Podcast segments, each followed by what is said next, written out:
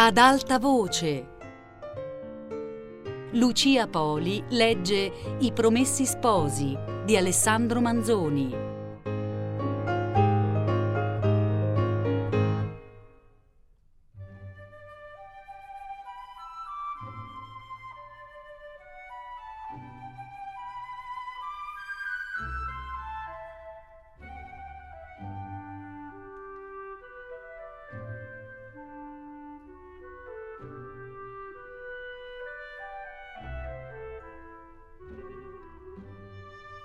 Già più di una volta ci è occorso di far menzione della guerra che allora bolliva per la successione agli stati del duca Vincenzo Gonzaga, secondo di quel nome.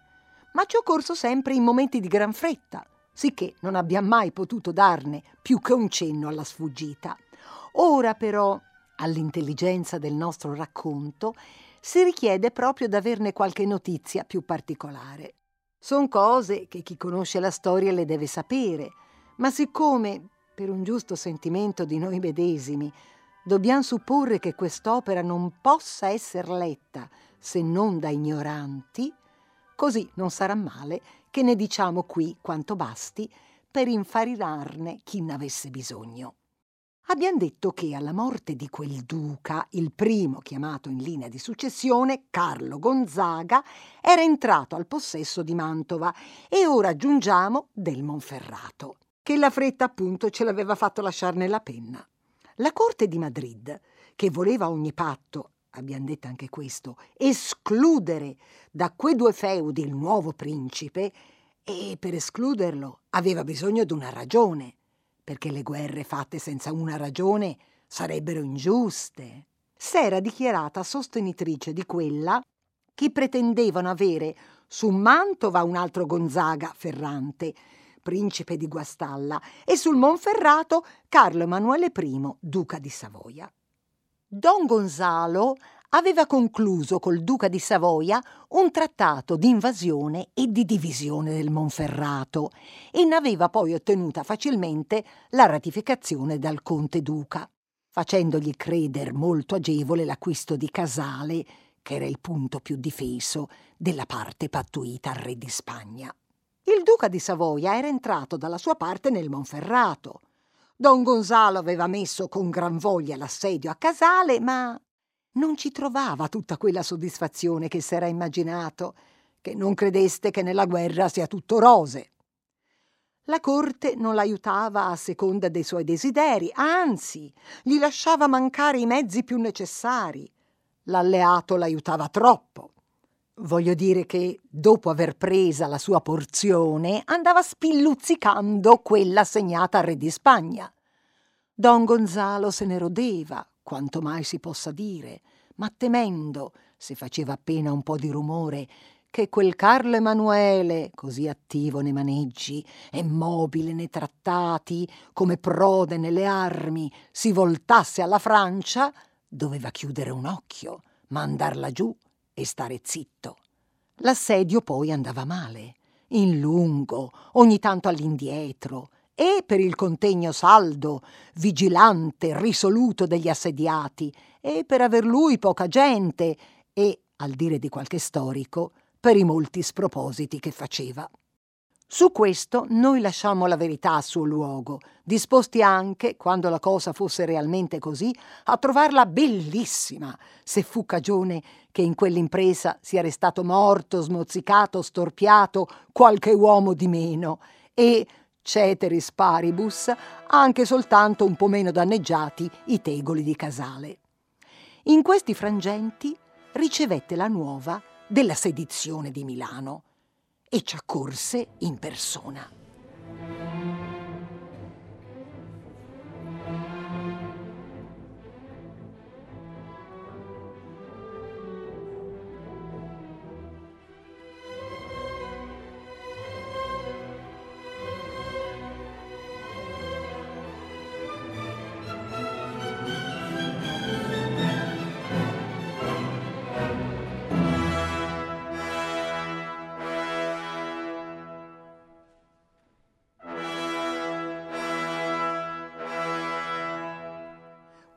Nel ragguaglio che gli si diede fu fatta anche menzione della fuga ribelle e clamorosa di Renzo, dei fatti veri e supposti che erano stati cagione del suo arresto e gli si seppe anche dire che questo tale s'era rifugiato sul territorio di Bergamo.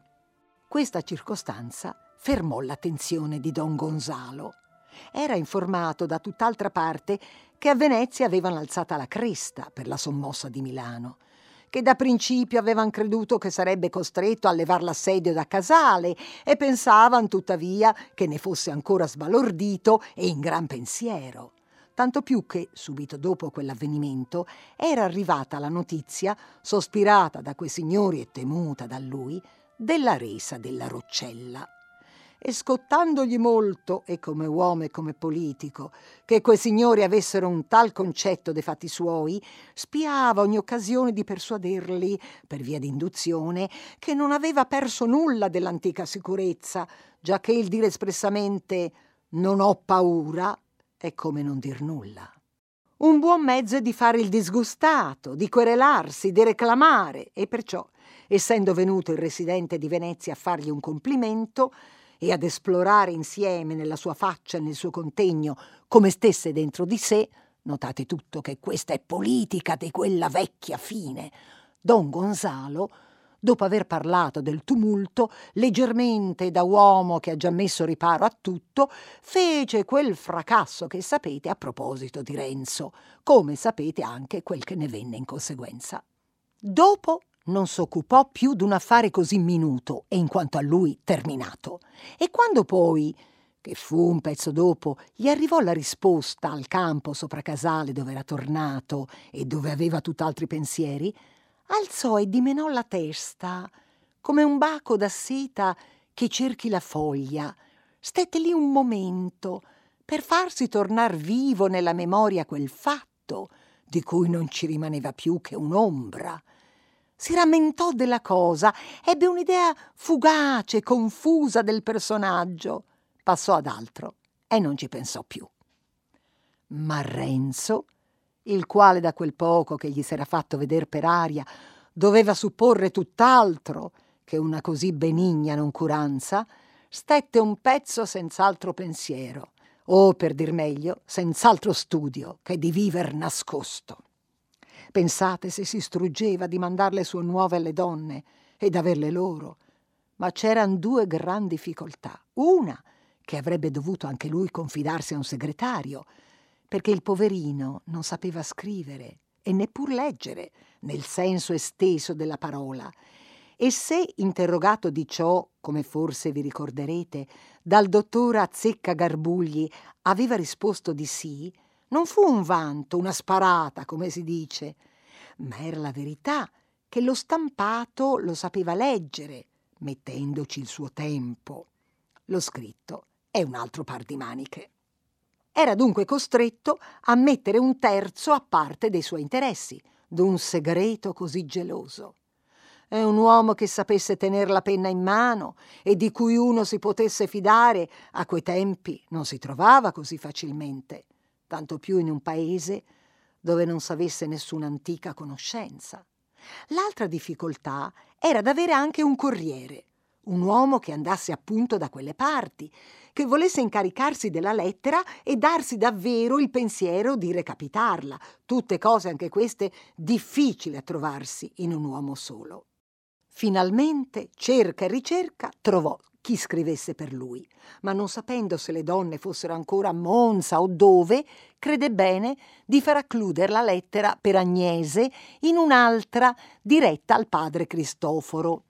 Lo scrivano prese anche l'incarico di far recapitare il plico, lo consegnò a uno che doveva passare non lontano da Pescarenico, costui lo lasciò con molte raccomandazioni in un'osteria sulla strada al punto più vicino. Trattandosi che il plico era indirizzato a un convento, ci arrivò.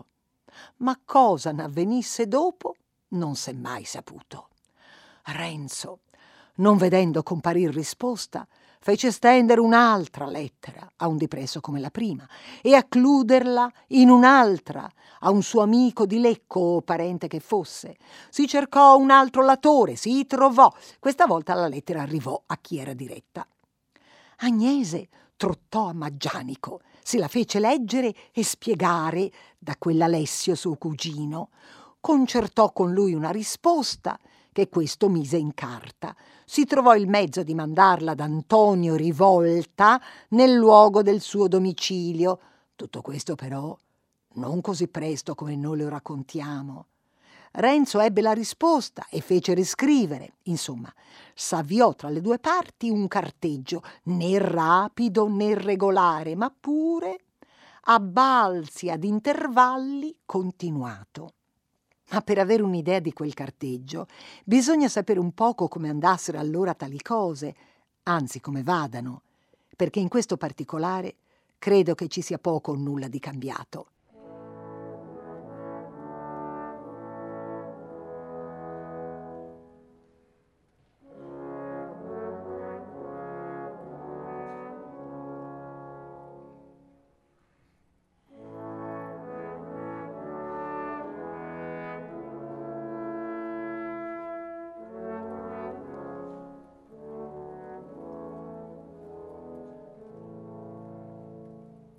Contadino che non sa scrivere e che avrebbe bisogno di scrivere si rivolge a uno che conosca quell'arte, scegliendolo per quanto può tra quelli della sua condizione, perché degli altri si perita o si fida poco.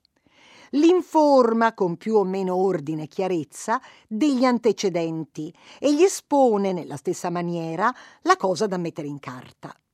Il letterato parte intende, parte frantende, dà qualche consiglio, propone qualche cambiamento, dice lasciate fare a me, piglia la penna, mette come può in forma letteraria i pensieri dell'altro, li corregge, li migliora, carica la mano oppure smorza, lascia anche fuori, secondo che gli pare, che torni meglio alla cosa, perché non c'è rimedio.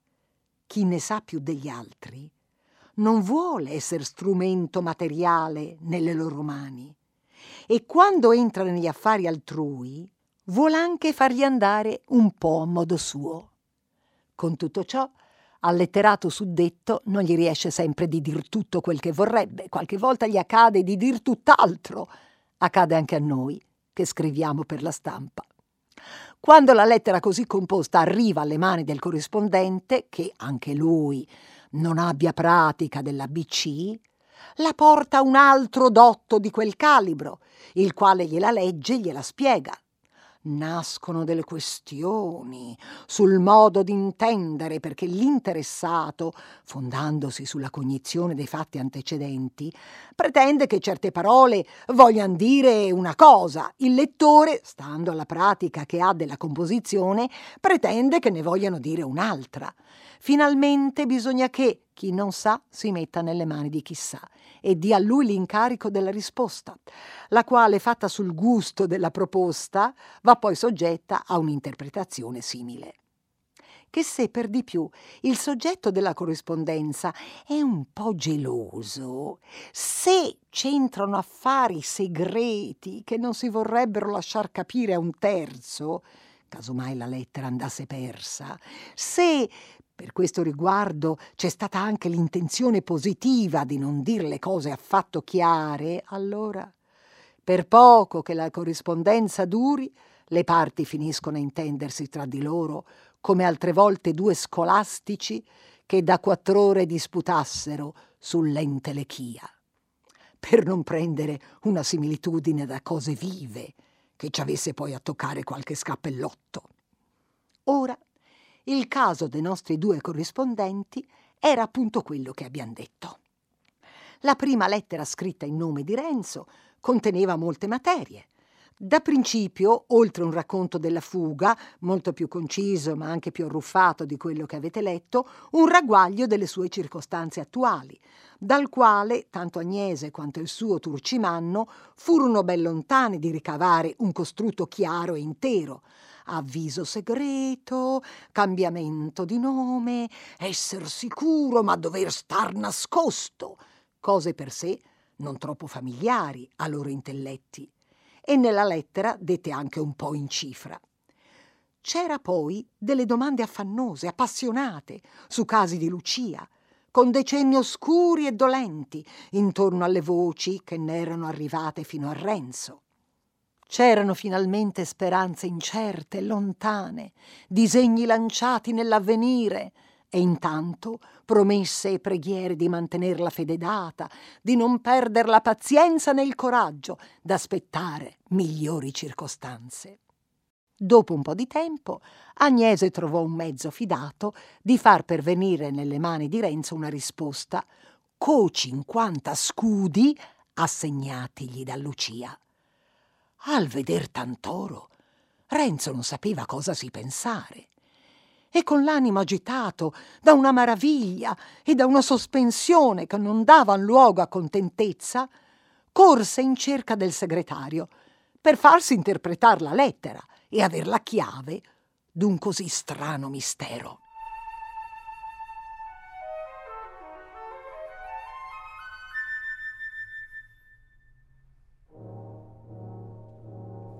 Nella lettera il segretario d'Agnese, dopo qualche lamento sulla poca chiarezza della proposta, passava a descrivere, con chiarezza a un dipresso uguale, la tremenda storia di quella persona, così diceva, e qui rendeva ragione dei 50 scudi. Poi veniva a parlare del voto, ma per via di perifrasi, aggiungendo, con parole più dirette e aperte, il consiglio di mettere il cuore in pace e di non pensarci più. Renzo poco mancò che non se la prendesse col lettore interprete. Tremava, inorridiva, si infuriava di quel che aveva capito e di quel che non aveva potuto capire. Tre o quattro volte si fece rileggere il terribile scritto, ora parendogli d'intender meglio, ora divenendogli buio ciò che prima gli era parso chiaro.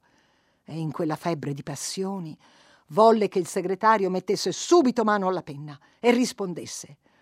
Dopo le espressioni più forti che si possano immaginare di pietà e di terrore per i casi di Lucia, scrivete, proseguiva dettando, che io il cuore in pace non lo voglio mettere e non lo metterò mai, e che non son pareri da darsi a un figliuolo par mio, e che i denari non li toccherò, che li ripongo e li tengo in deposito per la dote della giovine, che già la giovine deve essere mia, e che io non so di promessa, e che ho ben sempre sentito dire che la Madonna c'entra per aiutare i tribolati e per ottenere delle grazie, ma per far dispetto e per mancar di parola non l'ho sentito mai. E che codesto non può stare e che con questi denari abbiamo a metter su casa qui e che se ora sono un po' imbrogliato, l'è una burrasca che passerà presto e cose simili. Agnese riceve poi quella lettera e fece riscrivere e il carteggio continuò nella maniera che abbiamo detto. Lucia quando la madre ebbe potuto, non so per qual mezzo, farle sapere che quel tale era vivo e in salvo e avvertito, sentì un gran sollievo e non desiderava più altro se non che si dimenticasse di lei, o, per dir la cosa proprio a un puntino, che pensasse a dimenticarla. Dal canto suo faceva cento volte al giorno una risoluzione simile al riguardo di lui, e adoprava anche ogni mezzo per mandarla ad effetto. Stava assiduo al lavoro e cercava d'occuparsi tutta in quello, quando l'immagine di Renzo le si presentava e lei a dire o a cantare orazioni a mente. Ma quell'immagine, proprio come se avesse avuto malizia, non veniva per lo più così alla scoperta, si introduceva di soppiatto dietro all'altre, in modo che la mente non s'accorgesse d'averla ricevuta se non dopo qualche tempo che la c'era. Il pensiero di Lucia stava spesso con la madre, come non ci sarebbe stato, e il Renzo ideale veniva pian piano a mettersi in terzo, come il reale aveva fatto tante volte.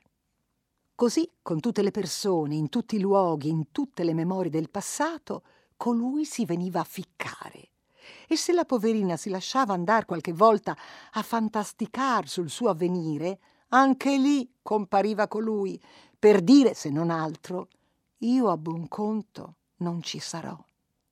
Però, se il non pensare a lui era impresa disperata, a pensarci meno e meno intensamente che il cuore avrebbe voluto, Lucia ci riusciva fino a un certo segno. Ci sarebbe anche riuscita meglio se fosse stata sola a volerlo.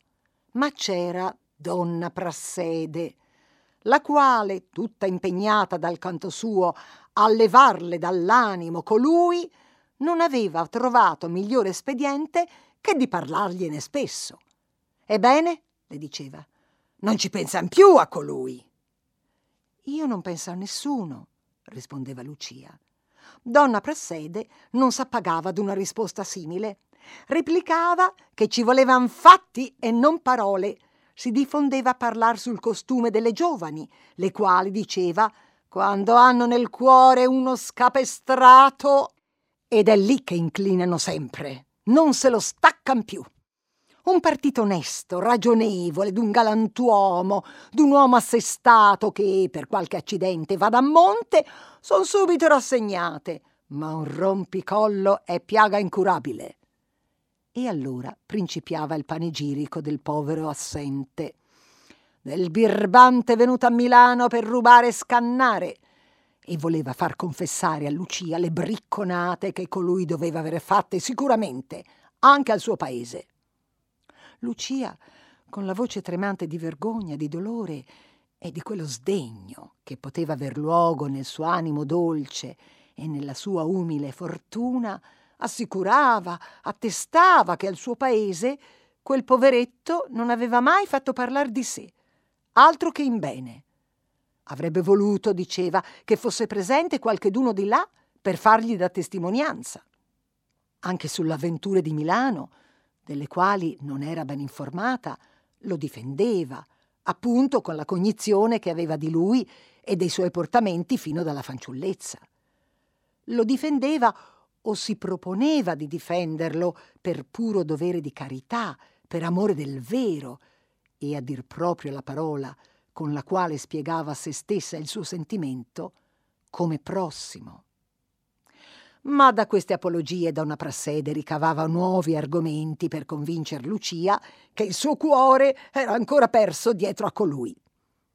E per la verità, in quei momenti non saprei ben dire come la cosa stesse. L'indegno ritratto che la vecchia faceva del poverino risvegliava, per opposizione, più viva e più distinta che mai nella mente della giovine l'idea che vi s'era formata in una così lunga consuetudine. Le rimembranze compresse a forza si svolgevano in folla. L'avversione e il disprezzo richiamavano tanti antichi motivi di stima. L'odio cieco e violento faceva sorger più forte la pietà. Sia come si sia, il discorso, per la parte di Lucia, non sarebbe mai andato molto in lungo, che le parole finivan presto in pianto.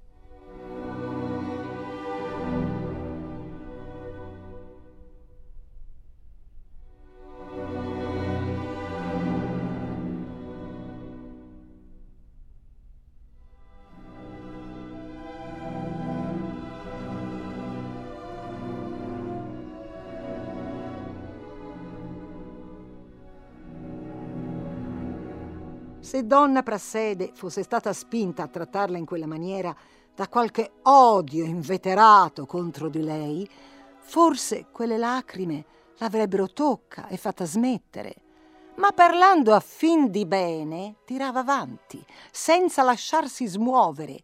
Come i gemiti, i gridi supplichevoli potranno ben trattenere l'arme d'un nemico, ma non il ferro d'un chirurgo. Fatto però bene il suo dovere per quella volta, dalle stoccate da rabbuffi veniva l'esortazione, ai consigli, conditi anche di qualche lode per temperar l'agro col dolce e ottener meglio l'effetto operando sull'animo in tutti i versi.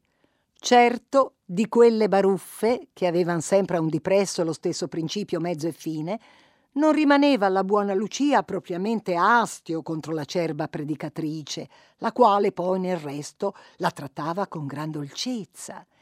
E anche in questo si vedeva una buona intenzione. Le rimaneva bensì un ribollimento, una sollevazione di pensieri e d'affetti tale che ci voleva molto tempo e molta fatica per tornare a quella qualunque calma di prima. Buon per lei che non era la sola a cui donna Prassede avesse a far del bene, sicché le baruffe non potevano essere così frequenti. Oltre il resto della servitù, tutti i cervelli che avevano bisogno più o meno d'essere raddrizzati e guidati, oltre tutte le altre occasioni di prestar lo stesso uffizio per buon cuore a molti con cui non era obbligata a niente, occasioni che cercava se non soffrivan da sé, aveva anche cinque figlie, nessuna in casa, ma che le davan più da pensare che se ci fossero state. Tre eran monache, due maritate, e donna Prassede si trovava naturalmente aver tre monasteri e due case a cui sovrintendere. Impresa vasta e complicata e tanto più faticosa che due mariti, spalleggiati da padri, da madri, da fratelli, e tre badesse, fiancheggiate da altre dignità e da molte monache, non volevano accettare la sua soprintendenza. Era una guerra, anzi cinque guerre, coperte, gentili, fino a un certo segno, ma vive e senza tregua. Era in tutti quei luoghi un'attenzione continua a scansare la sua premura, a chiuder l'adito ai suoi pareri, a eludere le sue richieste, a far che fosse al buio più che si poteva ad ogni affare. Non parlo dei contrasti, delle difficoltà che incontrava nel maneggio d'altri affari anche più estranei. Si sa che agli uomini il bene bisogna le più volte farlo per forza. Dove il suo zelo poteva esercitarsi liberamente era in casa. Lì ogni persona era soggetta, in tutto e per tutto, alla sua autorità. Fuorché Don Ferrante, col quale le cose andavano in un modo affatto particolare.